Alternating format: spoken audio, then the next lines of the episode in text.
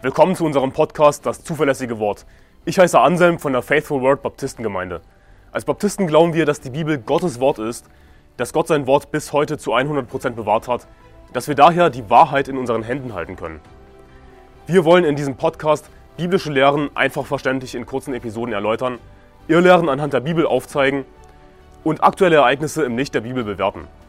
Außerdem werden wir zusammen mit Pastor Anderson in längeren Episoden einzelne Kapitel der Bibel Vers für Vers durchgehen und die Verse erklären. Wir wollen mit diesem Podcast das nach Deutschland zurückbringen, was es verloren hat, und zwar biblisches Christentum.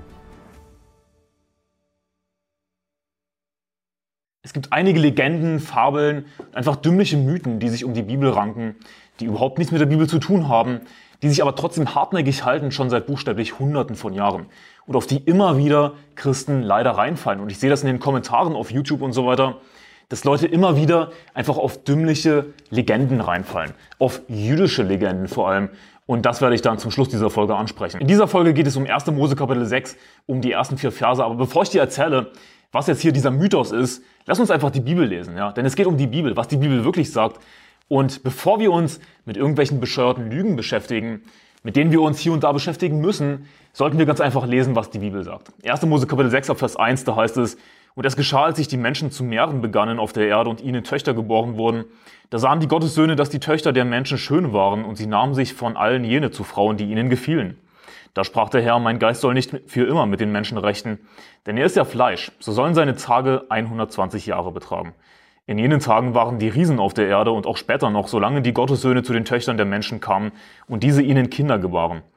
Das sind die Helden, die von jeher berühmte Männer gewesen sind.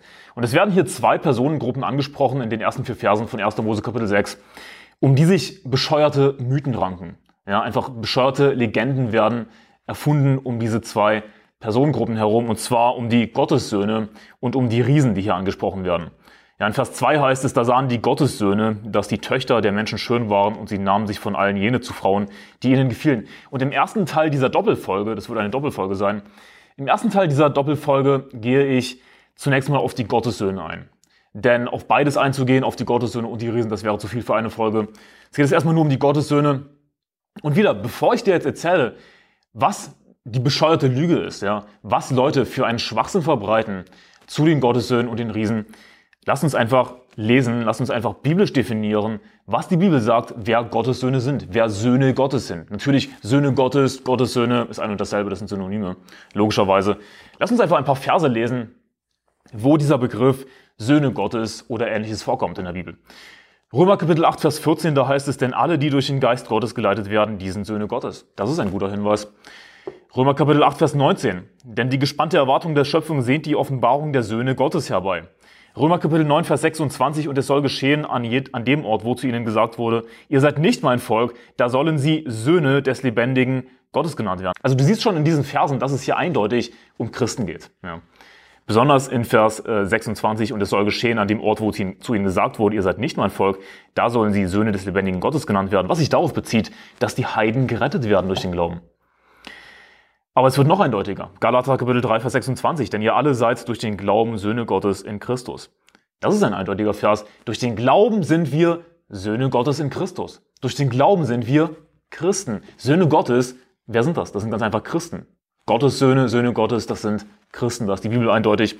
Aber der bekannteste Vers zum Thema Söhne Gottes bzw. Kinder Gottes, Johannes Kapitel 1, Vers 12. Allen aber, die ihn aufnahmen, denen gab er das Anrecht, Kinder Gottes zu werden, denen, die an seinen Namen glauben. Was für ein schöner, eindeutiger Vers. Die Bibel ist einfach zu verstehen. Aber um die Bibel zu verstehen, muss man natürlich die Bibel lesen. Und zwar die ganze Bibel. Und nicht sofort anfangen, schon im sechsten Kapitel der Bibel, sich irgendeinen Schwachsinn auszudenken zu Gottessöhnen. Uh, Gottessöhne. Wer könnte das sein? Das sind Gottessöhne, die haben sich Töchter der Menschen genommen. Uh, was könnte das sein? Äh, lass uns einfach die Bibel lesen, was die Bibel sagt. Und die Bibel ist super eindeutig. Allen aber, die ihn aufnahmen, denen gab er das Anrecht, Kinder Gottes zu werden. Denen, die an seinen Namen glauben. Oh, aber an seinem, da steht Kinder Gottes, da steht nicht Söhne Gottes, in Johannes Kapitel 1, Vers 12. Okay, äh, soll das heißen, dass in Galater Kapitel 3, Vers 26 nur Männer angesprochen werden? Denn ihr alle seid durch den Glauben Söhne Gottes in Christus Jesus. Soll das bedeuten, dass nur Männer gerettet werden können durch den Glauben? Natürlich nicht, sondern Söhne Gottes, Kinder Gottes, das wird einfach synonym verwendet in der Bibel. Ist eigentlich logisch, denn wenn du das wirklich so auf die Goldwaage legen willst, dann müsstest du eigentlich sagen, oh, nur Männer können gerettet werden. Ich meine, natürlich, natürlich ist das Schwachsinn, natürlich sollten wir das nicht auf die Goldwaage legen. Lass mich dir ein Beispiel geben, bevor wir jetzt zum Griechischen zurückgehen, aus einer dir vielleicht geläufigeren Sprache aus dem Spanischen. Und zwar das Wort Niños bedeutet sowohl Jungen als auch Kinder. Das Wort Ichos, was aus dem Griechischen kommt übrigens, bedeutet sowohl Söhne als auch Kinder. Also auch im Spanischen ist es bis heute völlig geläufig, ein männliches Wort als Sammelbegriff zu verwenden für Kinder allgemein. Aber das muss ich nicht wirklich dazu sagen, es sollte jedem offensichtlich sein, dass es natürlich ganz allgemein um Christen geht. Egal ob da Söhne oder Kinder steht, es geht um Christen. Allen aber, die ihn aufnahmen, denen gab er das Anrecht, Kinder Gottes zu werden, denen, die an seinen Namen glauben. Also wer sind jetzt die Gottessöhne in 1. Mose Kapitel 6, Vers 2? Christen. Wenn du an die Bibel glaubst, dann glaubst du, dass alle Schrift von Gott eingegeben ist. Alle Schrift bedeutet, alle Schrift, das Alte Testament wie das Neue Testament. Jeder einzelne Vers ist von Gott eingegeben, jeder einzelne Vers ist von Gott gesprochen. Die Bibel ist Gottes Wort. Und wenn du das glaubst, dann solltest du natürlich auch glauben, dass Altes Testament und Neues Testament eine Einheit sind. Natürlich sind mit den Gottessöhnen in 1. Mose Kapitel 6, Vers 2 Christen gemeint, denn das ist, was der Rest der Bibel uns eindeutig sagt. Aber damals gab es noch keine Christen. Doch damals gab es schon Christen und mir ist völlig klar, dass damals Menschen, die an den Herrn geglaubt waren, die gerettet waren, nicht Christen genannt wurden. Denn Christen ist ein relativ junger Begriff, der erst, ich schätze, ein paar Jahrzehnte nach Christus aufkam in Antiochia. Da wurden die Jünger zuerst als Christen bezeichnet. Das sagt uns die Apostelgeschichte eindeutig. Natürlich ist das ein jüngerer Begriff, aber im Rückblick ist es völlig korrekt zu sagen, dass Gerettete im Alten Testament Christen sind. Denn rate mal was, wir sind alle einer in Christus Jesus, egal ob Jude oder Grieche, egal ob Knecht oder Frei, egal ob Mann oder Frau, wir sind alle einer in Christus. Das ist die Bibel eindeutig. Oder glaubst du, dass es im Himmel wirklich noch eine Unterscheidung geben wird? Oh, das sind die alttestamentlichen Gläubigen, das sind die neutestamentlichen. Natürlich nicht, denn das Alte Testament, rate mal was, gibt es nicht mehr. Es gibt den alten Bund nicht mehr. Der alte Bund ist abgeschafft. Er wurde ersetzt durch den neuen Bund. Jeder, der jemals gerettet wurde, egal ob Altes oder Neues Testament, ist unter dem neuen Bund, ist in Christus. Wir sind alle einer in Christus. Natürlich kann ich sagen, dass Menschen im Alten Testament, die gerettet wurden, Christen sind. Sie sind Christen, das ist Fakt. Auch wenn sie nicht so bezeichnet wurden damals. Spielt aber keine Rolle. Es sind Christen, 1. Mose Kapitel 6, Vers 2, Gottes Söhne, ich habe dir eindeutige Verse gezeigt, du kannst es nicht leugnen. Es geht hier um Christen, die sich Töchter der Menschen nahmen. Was ist damit gemeint? Ich werde dann später noch ein bisschen mehr darauf eingehen. Es sind ganz einfach Ungläubige gemeint. Denn wir als Christen sind nicht mehr von dieser Welt. Ich möchte dir nicht zuerst irgendwelche Fabeln auftischen, irgendwelche jüdischen Legenden von Leuten, die noch nicht mal an die Bibel glauben, die gar nicht die Bibel somit verstehen können, die gar keine Chance haben, die Bibel zu verstehen. Deswegen haben wir uns zuerst mal angeschaut, was die Bibel wirklich sagt. Wir haben den Abschnitt gelesen, 1. Mose Kapitel 6. Ich habe dir die Verse gezeigt, die belegen, dass Gottes Söhne Söhne Gottes Christen sind, eindeutig. Und jetzt, da du die Wahrheit kennst, da du weißt, wer das ist, biblisch definiert, bist du gewappnet gegen die bescheuerte jüdische Legende, die nämlich besagt, dass die Gottessöhne in 1. Mose Kapitel 6 Engel seien. Und die Gottessöhne, das, das sind Engelwesen. Und das ist wirklich, was jetzt Leute behaupten, ja, und das ist nichts Neues. Das gibt es schon seit hunderten von Jahren. Ich werde dir dann auch gleich erklären, woher das kommt. Das gibt es schon seit hunderten von Jahren, diese Lüge, dass die Gottessöhne in 1. Mose Kapitel 6 Engel seien. Das sind Engelswesen, die sind vom Himmel herabgekommen und hatten Geschlechtsverkehr mit Menschen, mit menschlichen Frauen. Dann haben sie diese Engel-Mensch-Hybriden gezeugt. Und das sind die Riesen geworden. Die Nephilim. Uh, Nephilim. Ein hebräisches Wort. Uh. Dabei bedeutet das Wort Nephilim einfach nur Riesen, aber ich will das nicht vorwegnehmen, das ist dann der zweite Teil dieser Doppelfolge. Also nochmals, es sind Engelswesen vom Himmel herabgekommen, die hatten Geschlechtsverkehr mit menschlichen Frauen und haben dann diese Hybridwesen gezeugt. Das können sich nur Leute ausdenken, die natürlich nicht an die Bibel glauben. Oder beziehungsweise Leute glauben so etwas, weil sie nicht die Bibel lesen, weil sie dumm sind und so auf, auf so einen Schwachsinn hereinfallen. Also du bist jetzt aber gewappnet gegen diese Lüge, dass die Gottessöhne Engel seien. Und weißt du was, das ist einfach zu widerlegen. Hebräer Kapitel 1, Vers 5, wichtiger Vers, Hebräer Kapitel 1, Vers 5, da heißt es, denn zu welchem von den Engeln hat er jemals gesagt, du bist mein Sohn, heute habe ich dich gezeugt? Und wiederum, ich werde sein Vater sein, der wird mein Sohn sein. Also nochmals, denn zu welchem von den Engeln hat er jemals gesagt? Hat er jemals gesagt, du bist mein Sohn, heute habe ich dich gezeugt? Was soll das heißen? Er hat niemals zu irgendeinem der Engel jemals gesagt, du bist mein Sohn. Also wir haben hier einen eindeutigen Vers, der eine seit hunderten von Jahren verbreitete Lüge auf einen Schlag ganz einfach, ganz einfach killt. Gott bezeichnet Engel niemals als Söhne. Oh, die Gottessöhne, das sind Engel. Und es, es ist so unfassbar, wie sich diese Lehre fortgepflanzt hat. In der Schlachter 2000 Übersetzung, was eine super Übersetzung ist. Das, das, die Schlachter 2000 ist die beste Übersetzung im Deutschen, dass die Bibel du lesen solltest. Verstehe das nicht falsch. Aber in der Schlachter 2000 gibt es hier und da Kommentare und Fußnoten, die du missachten solltest. Und ich sagte auch, warum du die missachten solltest, weil sich nämlich diese Lüge bis in die Schlachter 2000 fortgepflanzt hat. Wo dann wirklich in der Fußnote steht, oh, Gottes Söhne, das sind Engelswesen. Äh, warte mal, Hebräer Kapitel 1, Vers 5 sagt, dass Gott niemals, ja, beziehungsweise korrekt zitiert, zu welchem von den Engeln hat er jemals gesagt, das ist eine rhetorische Frage, du bist mein Sohn, heute habe ich dich gezeugt. Also die Antwort steht schon fest, und zwar hat er zu keinem der Engel das jemals gesagt. Gott bezeichnet Engel niemals als Söhne. Oh, Gottes Söhne, das sind Engelswesen. Was? Aber lass mich dir einen weiteren Vers zeigen, der diese Lüge widerlegt. Denn was behaupten sie? Dass diese Engelswesen Geschlechtsverkehr hatten mit menschlichen Frauen, sie haben sich Frauen genommen. Aber was sagt die Bibel uns über Engel indirekt? Matthäus Kapitel 22, Vers 29 bis 30, da heißt es, aber Jesus antwortete und sprach zu ihnen, zu den, zu den Sadduzäern, die die Auferstehung ablehnen. Ihr irrt, weil ihr weder die Schriften noch die Kraft Gottes kennt. Denn in der Auferstehung heiraten sie nicht, noch werden sie verheiratet, sondern sie sind wie die Engel Gottes im Himmel. Die Bibel sagt, dass wir im Himmel nicht heiraten werden, so, sondern wir sind wie die Engel Gottes im Himmel. Wir werden Engeln gleich sein. Und im Kontext würde das bedeuten, können, kann man daraus schließen, dass Engel nicht heiraten. Engel heiraten nicht. Oh, die Gottessöhne, das sind Engelswesen, die haben sich Frauen genommen. Die haben Frauen geheiratet. Haben mit ihnen dieses Hybridwesen gezeugt. Aus diesen Versen können wir aber schließen, aus Matthäus 22, Vers 29 bis 30, dass Engel nicht heiraten. Das ist ziemlich eindeutig. Ist ja schön, Anselm, aber was ist mit Hiob 1, Vers 6? Hiob 1, Vers 6, das kannst du nicht widerlegen, Anselm. Es geschah aber eines Tages, dass die Söhne Gottes vor den Herrn traten und unter ihnen kam auch der Satan. Und sie sagen dann wieder, siehst du, das sind die Engel, ja.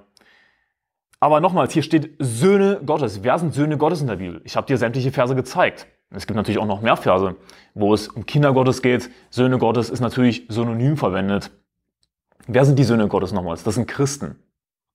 Also das haben wir schon widerlegt. Hier auf 1, Vers 6 haben wir widerlegt. Es sind natürlich Christen, die hier vor Gott treten und unter ihnen kam auch der Satan.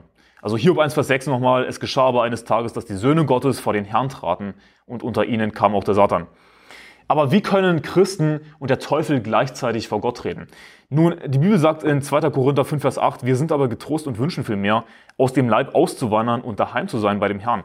Also die Bibel sagt uns damit, wenn wir aus dem Leib auswandern, so bildlich ausgedrückt, wenn wir sterben hier auf der Erde, dann werden wir daheim beim Herrn sein. Das heißt, wenn wir nicht mehr hier leben auf der Erde, was bedeutet das? Dass wir bei Gott sind, dass wir sofort im Himmel sind. Es gibt nicht diesen Warteraum. Das ist auch etwas, was Dispensationalisten lernen. Dispensationalisten verbreiten nicht nur diese Lüge, sondern sie lernen auch, dass es eben diesen Art Warteraum gibt, ja, dass es irgendwie eine Zwischenstufe gibt. Aber nein, die Bibel lehrt, wie wir das lesen in 2. Korinther 5, Vers 8, wenn wir aus dem Leib auswandern, dann sind wir eben daheim beim Herrn, dann sind wir bei Gott, dann sind wir im Himmel.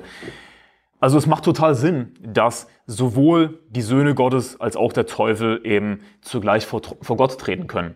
Was du dich jetzt aber vielleicht fragst ist, ja, warte mal, wie kann denn der Teufel im Himmel sein? Der Teufel wurde doch aus dem Himmel rausgestoßen. Aber das ist nicht wahr, der Teufel ist noch nicht aus dem Himmel herausgestoßen, der Teufel ist noch nicht vom Himmel gefallen, sondern er kann, wie wir hier lesen, in Hiob 1, Vers 6, immer noch vor den Herrn treten. Der Teufel geht natürlich gleichzeitig umher auf der Erde ja, und sucht, wen er verschlingen kann. Er greift uns Christen an. Dazu habe ich auch eine Folge gemacht, werde ich dir verlinken unten in der Beschreibung. Aber er hat immer noch Zugang zu Gott. Er kann immer noch in den Himmel gehen. Erst in der Offenbarung sehen wir, dass der Teufel wirklich aus dem Himmel komplett verbannt wird.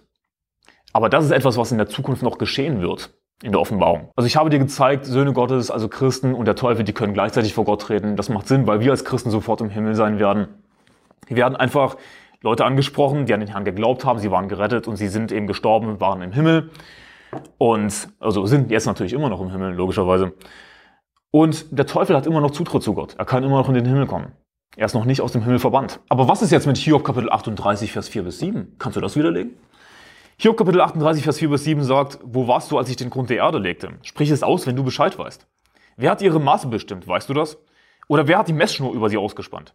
Worin wurden ihre Grundpfeile eingesenkt? Oder wer hat ihren Eckstein gelegt, als die Morgensterne miteinander jauchzten und alle Söhne Gottes jubelten? Siehst du, die Söhne Gottes, das sind Engelwesen. Die waren bei der Schöpfung dabei. Okay, du willst mir also sagen, dass Engel keine geschaffenen Wesen sind? Ich meine, natürlich geht es in den Versen vor Vers 7 und nach Vers 7 eindeutig um die Erschaffung der Erde. Aber dann wird ein Bogen gespannt zum Eckstein, wo es auf einmal nicht um die Erschaffung der Erde geht. Es wird zwar diese Parallele gezogen, aber es geht nicht um die Erschaffung der Erde. Das werde ich dir gleich erklären. Aber wenn du wirklich auch Vers 7, wo es heißt, eben, dass die Morgensterne miteinander, jauchzen und alle Söhne Gottes miteinander jubelten, wenn du auch diesen Vers einfach nur eins zu eins auf die Schöpfung beziehen willst, dann sagst du im Grunde genommen damit aus, dass Engel, ja, wenn du das als Engel interpretieren willst, was natürlich falsch ist, dann sagst du damit aus, dass Engel nicht geschaffene Wesen sind, wenn sie bei der Schöpfung dabei waren. Denn worum geht es hier? Ja, dass der Grund der Erde gelegt wurde. Das heißt, es war noch nichts anderes geschaffen. Gott hat den Grund der Erde gelegt. Hier ist noch nicht von Menschen die Rede, ja. Hier ist auch noch nicht von Engeln oder sonst irgendwas die Rede. Also du willst im Grunde genommen damit sagen, dass Engel von Ewigkeit her bei Gott waren. Dass Engel von Ewigkeit her nicht nur bei Gott waren, sondern dass sie auch an der Schöpfung beteiligt waren. Damit sagst du aus, dass Engel nicht geschaffene Wesen sind. Aber es gibt nur ein nicht geschaffenes Wesen, und zwar Gott. Nur Gott selbst ist nicht geschaffen. Denn er ist der Schöpfer, alles andere ist geschaffen. Die Bibel spricht davon im Judasbrief, dass manche Engel ihren Herrschaftsbereich nicht bewahrten, sondern ihre eigene Behausung verließen und mit ewigen Fesseln unter der Finsternis verwahrt wurden auf das Gericht des großen Tages. Also Engel werden mit ewigen Fesseln unter der Finsternis verwahrt auf das Gericht des großen Tages. Das sind abtrünnige Engel, damit sind natürlich Dämonen gemeint. Sie werden gerichtet, sie werden in die Hölle geworfen. Sie sind also geschaffene Wesen. Es werden nur geschaffene Wesen in die Hölle geworfen. Engel sind geschaffene Wesen, sie waren nicht bei der Schöpfung dabei. Logischerweise. Wie kann man sowas behaupten? Oder willst du sagen, dass Engel auf derselben Stufe wie Gott sind? Nur Gott ist nicht geschaffen, weil Gott der Schöpfer ist. Alles andere ist geschaffen. Also nein, es geht hier nicht um Engel. Ich habe schon geklärt, dass Söhne Gottes natürlich Christen sind. Aber Christen waren natürlich auch nicht dabei bei der Schöpfung. Wir sind genauso geschaffen wie Engel. Wir sind erschaffene Wesen. Wir waren nicht dabei bei der Schöpfung. Also kann es hier nicht in Vers 7 eins zu eins um die Schöpfung gehen. Natürlich ist das der Kontext in den Versen davor und danach, dass es um die Schöpfung geht. Aber dann wird eben, wie schon gesagt, ein Bogen gespannt zu dem Eckstein in Vers 7. Und wer ist der Eckstein? Der Stein, den die Bauleute verworfen haben, der ist zum Eckstein geworden.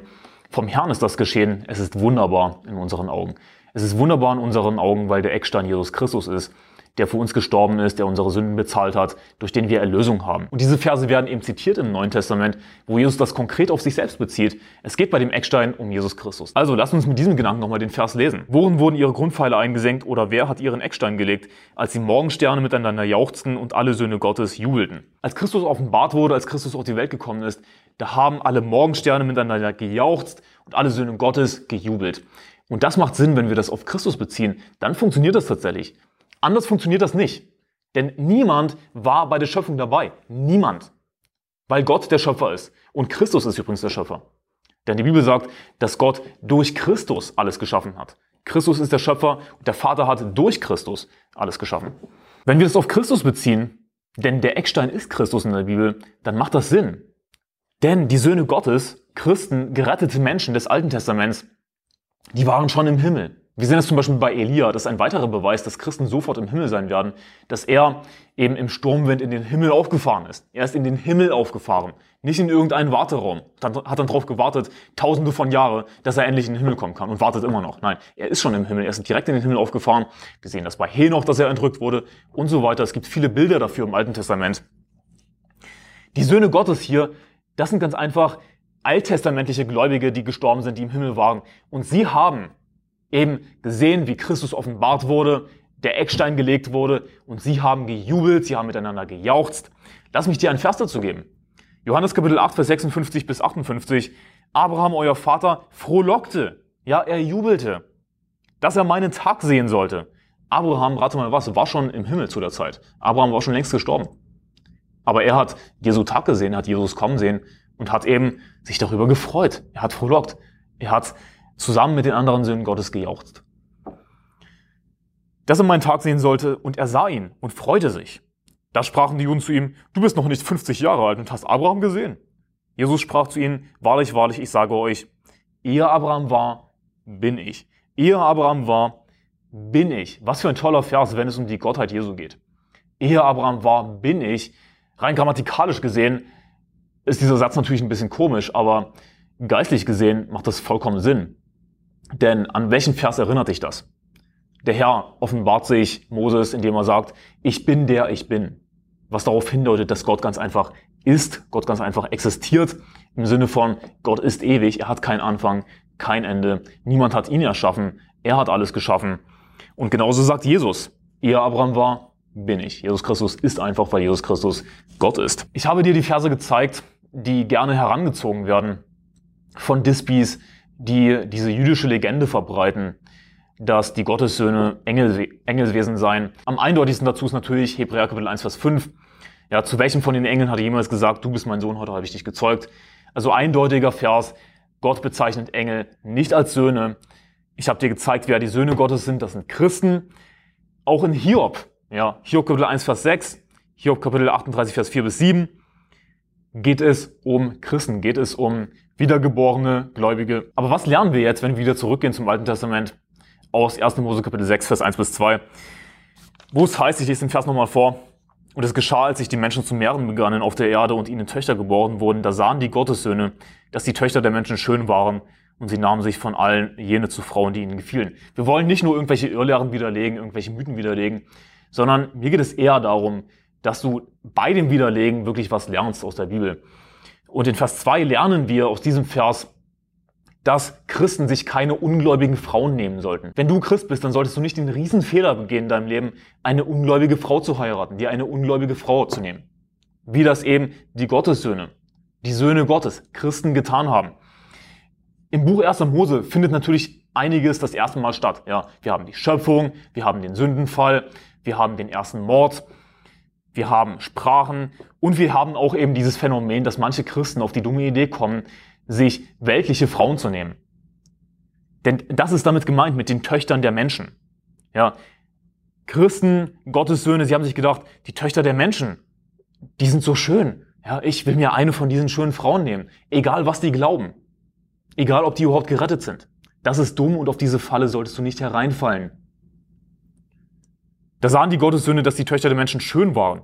Nicht, dass sie gläubig waren, nicht, dass sie gerecht waren, sondern einfach nur, dass sie schön waren und sie nahmen sich von allen jene zu Frauen, die ihnen gefielen. Natürlich, jeder sollte die Person heiraten, die ihm gefällt, auf jeden Fall, aber nicht in dem Sinne, oh, sie ist einfach schön und sonst nichts. Nun weißt du was, es gibt zwar viele schöne Frauen, aber die Bibel sagt in Sprüche Kapitel 31, eine tugendhafte Frau, wer findet sie? Ja, du solltest lieber nach der tugendhaften Frau suchen, nicht einfach nach irgendeiner schönen Frau. Und da ist die Bibel eindeutig im Neuen Testament, dass wir nicht in einem Joch mit Ungläubigen ziehen sollen, lässt sich natürlich vor allem beziehen auf die Ehe dass wir keine ungläubige Frau heiraten sollten. Ja, aber warum steht da Töchter der Menschen? Uh, Töchter der Menschen.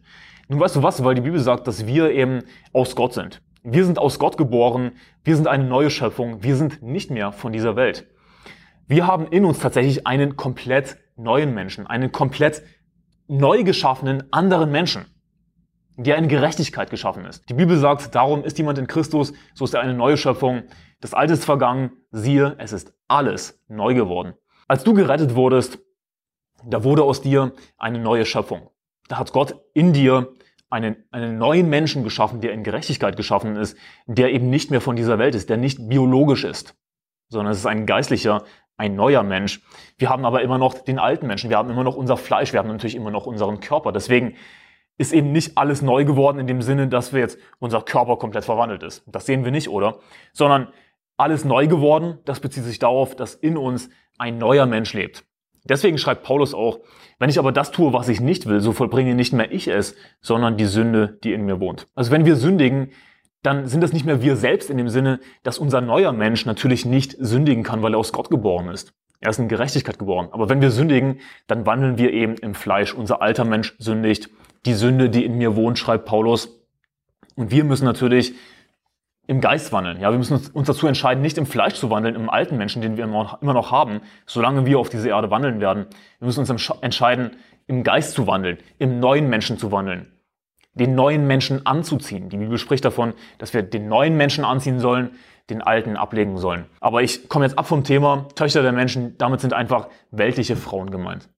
Ja, sie sind einfach von dieser Welt. Sie sind einfach Töchter der Menschen. Sie sind nicht von Gott. Es sind nicht eben Töchter Gottes, sondern es sind einfach Töchter der Menschen. Das, da wird einfach dieser Kontrast dargestellt. Es gibt eben die Gottessöhne. Hey, wir sind aus Gott. Das ist, was die Bibel sagt. Wir sind aus Gott. Und dann gibt es eben weltliche Menschen, einfach Töchter der Menschen, die wir nicht heiraten sollten. Aber wo kommt jetzt dieser Mythos her? Gottessöhne, uh, das sind irgendwelche Engelswesen, die Hybridwesen gezeugt haben mit den Töchtern der Menschen. Woher kommt dieser Mythos? Und ich habe es schon angeschnitten mit jüdischen Legenden. Dieser Schwachsinn kommt aus den sogenannten Midrashim. Und Midrashim, das ist einfach ein Sammelbegriff für die Auslegung religiöser Texte im Judentum.